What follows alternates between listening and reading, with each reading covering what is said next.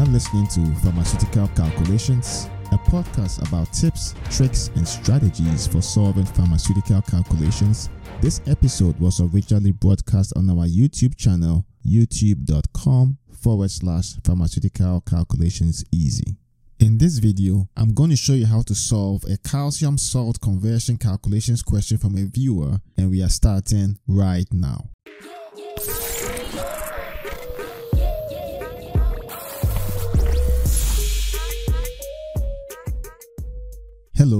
This is Dr. Dankwa, and if this is your first time here and you like to learn pharmaceutical calculations, tips, tricks, and strategies, then start by subscribing and clicking the bell so you don't miss anything.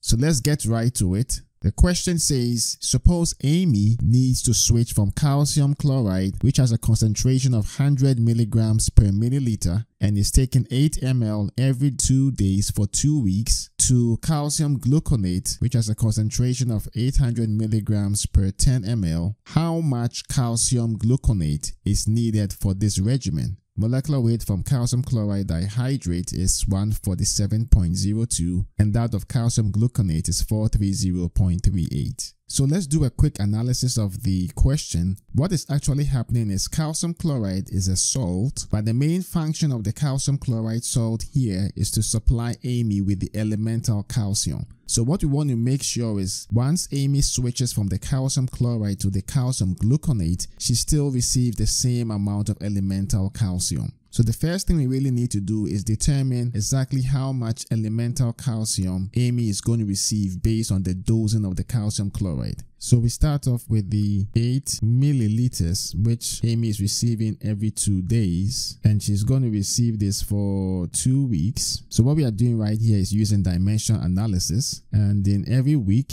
there are seven days. So the weeks cancel out and the days cancel out. 2 also cancels this 2 out, and you end up with 56 milliliters of the calcium chloride. Now, what we now need to do is to take the concentration, which was the 100 milligrams per milliliter, and use that information in conjunction with the volume that we just calculated to determine how much calcium chloride she's going to get in the two weeks. And so that would imply that you now have 100 milligrams in each milliliter, and that's going to be equal to some quantity in milligrams divided by 56 milliliters. So that's our proportion we can go ahead and solve for x which is our unknown. So x equals 100 milligrams times 56 milliliters divided by 1 milliliter. So the ml cancels out and you end up with 5600 milligrams. Now this 5600 milligrams is actually the amount of calcium chloride that amy would receive. But what we need is the amount of elemental calcium so the calcium chloride is made up of calcium and then chloride. And so the way that will work is we can set up a quick proportion and say that the molecular weight of calcium is 40 and the molecular weight of calcium chloride is 147. So we can divide the 40 by 147. And what this is indicating is you have 40, which represents the calcium, divided by 147, which is the molecular weight of the entire calcium chloride.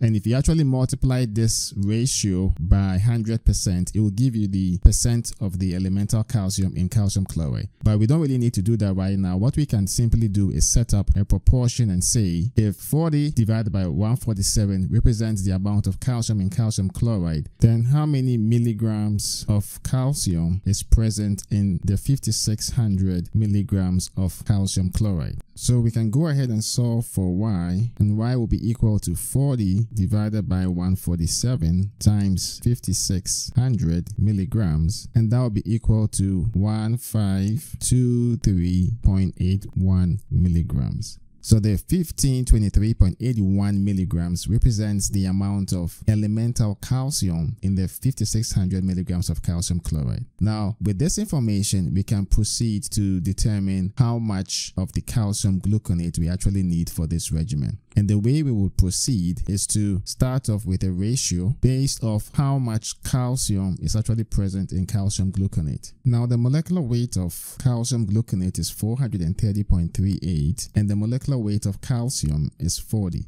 So what we can do is we can actually set up a ratio saying that the molecular weight of calcium, which is 40, divided by the molecular weight of calcium gluconate, which is 430.38, should be equal to the quantity in milligrams of the elemental calcium that we just calculated, and that was 1523.81 milligrams, divided by the total amount of calcium gluconate, which we do not know. So we can actually give it the variable x and we can go ahead and solve for x. So when we solve for x, x is going to be equal to 1523.81 milligrams times 430.38 divided by 40. And that's going to be equal to 16,395.43 milligrams. So we now have the amount of calcium gluconate that is needed. However, you're going to give this quantity as a fluid, so we need the volume. That's our main interest here. So we will make use of the concentration of calcium gluconate, which was given as 800 milligrams in 10 milliliters, and we will set that equal to the amount of calcium gluconate, which is 16,395.43 divided by the volume, which would be YML,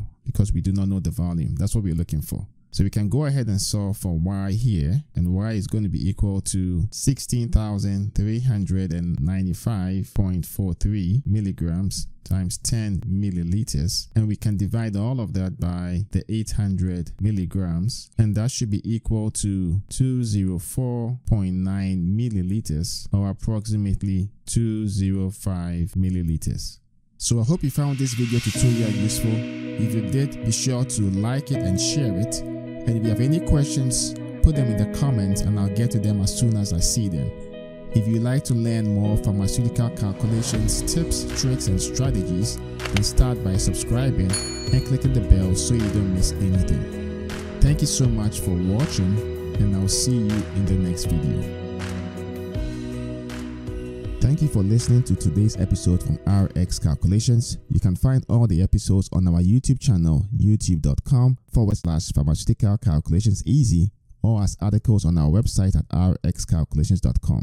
If you have any questions on any pharmaceutical calculations topic, or you would like to suggest future topics, you can post them on our Pharmaceutical Calculations Forum, website, or YouTube channel. Links to all platforms are in the show notes. Don't forget to rate, review, and subscribe to the podcast on Apple Podcasts, Spotify, SoundCloud, or wherever you get your podcast so you don't miss out on new episodes. Thanks for listening to today's episode and enjoy life.